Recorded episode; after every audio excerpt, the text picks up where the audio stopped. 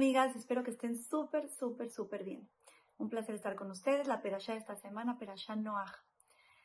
Había un señor, no estoy contando la perashá todavía, había un señor que se llamaba David, que quería comprar, o sea, que compró un terreno y le habla a un contratista, le habla y le dice, señor fulanito de tal, acabo de comprar un terreno, quiero una casa espectacular y quiero que los sobres de mi mesa sean con el granito más perfecto, por favor, el mejor que me pueda conseguir. Y este señor, espérame, espérame, cálmate tantito, David, cálmate tantito. Primero tenemos que ver que los permisos de la construcción, tengo que ver cuántos pisos la, de cuántos pisos la quiere, con qué materiales vamos a hacer la casa y después poco a poco vamos a llegar al tema de la cocina. No puedes llegar a decirme directo de qué quieres el sobre de la cocina. Vamos paso a paso. Porque sería mucho más lógico que le diga todo lo demás y después llegan al detalle del sobre del granito.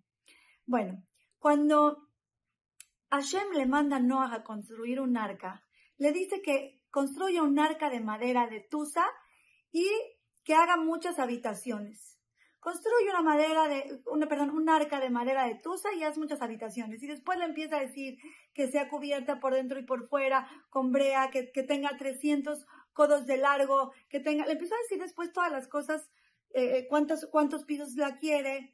¿No era más normal como que las habitaciones las mencionen después? O sea, crea un arca de madera de tusa con muchas habitaciones y después le empieza a decir toda la demás parte.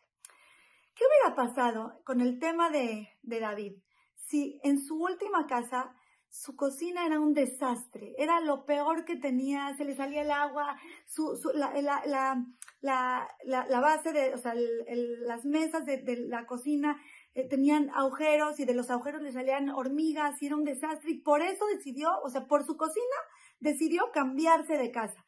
Ah, ahora entendemos su, su momento de decir y, y, que, y que el granito sea perfecto. Por favor, el mejor granito del mundo. Entonces, ¿qué pasa con Hashem? ¿Por qué Hashem decidió destruir el mundo. El mundo, la gente era tan corrupta, estaba tan mal que hasta los animales eran corruptos. Entonces, ¿qué pasaba con los animales?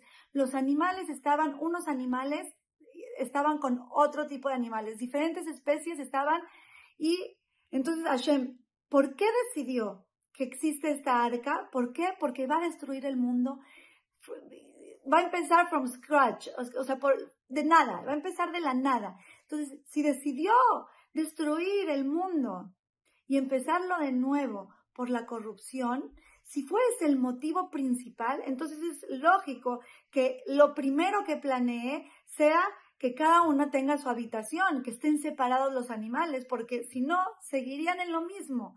Entonces, tenemos que ver aquí que cuando tenemos un, algo importante para hacer, cuando decidimos hacer un cambio, tenemos que planearlo de la manera correcta. ¿Qué pasa si una persona decide cambiarse de escuela porque toda la gente, porque, o sea, porque los amigos que tienen en esa escuela son mala influencia? Pero llega a la siguiente escuela, se cambia, hacen todos los cambios y todo llega a la siguiente escuela y con quién se junta? Con la mala influencia. No va a servir de nada. Tenemos que planificar de manera correcta, ver cuál es el plan de ataque, por qué estoy haciendo esto, cuál es el cambio que quiero hacer y de ahí, de ahí sacar lo primero que voy a hacer. O sea, lo primero tiene que ser el, el, el, detonador, lo que me ayude a romper con, con, esa, con, con esa situación que quiero que desaparezca. leí algo increíble. El no planear es planear el fracaso. Si uno no planea de manera correcta sus estrategias, sus cosas en la vida, es justamente estar planeando el fracaso.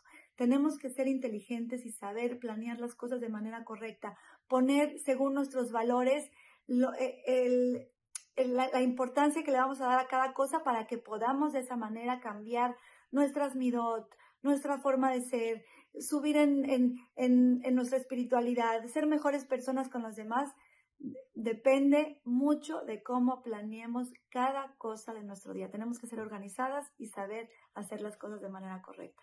Las quiero mucho y les mando un beso.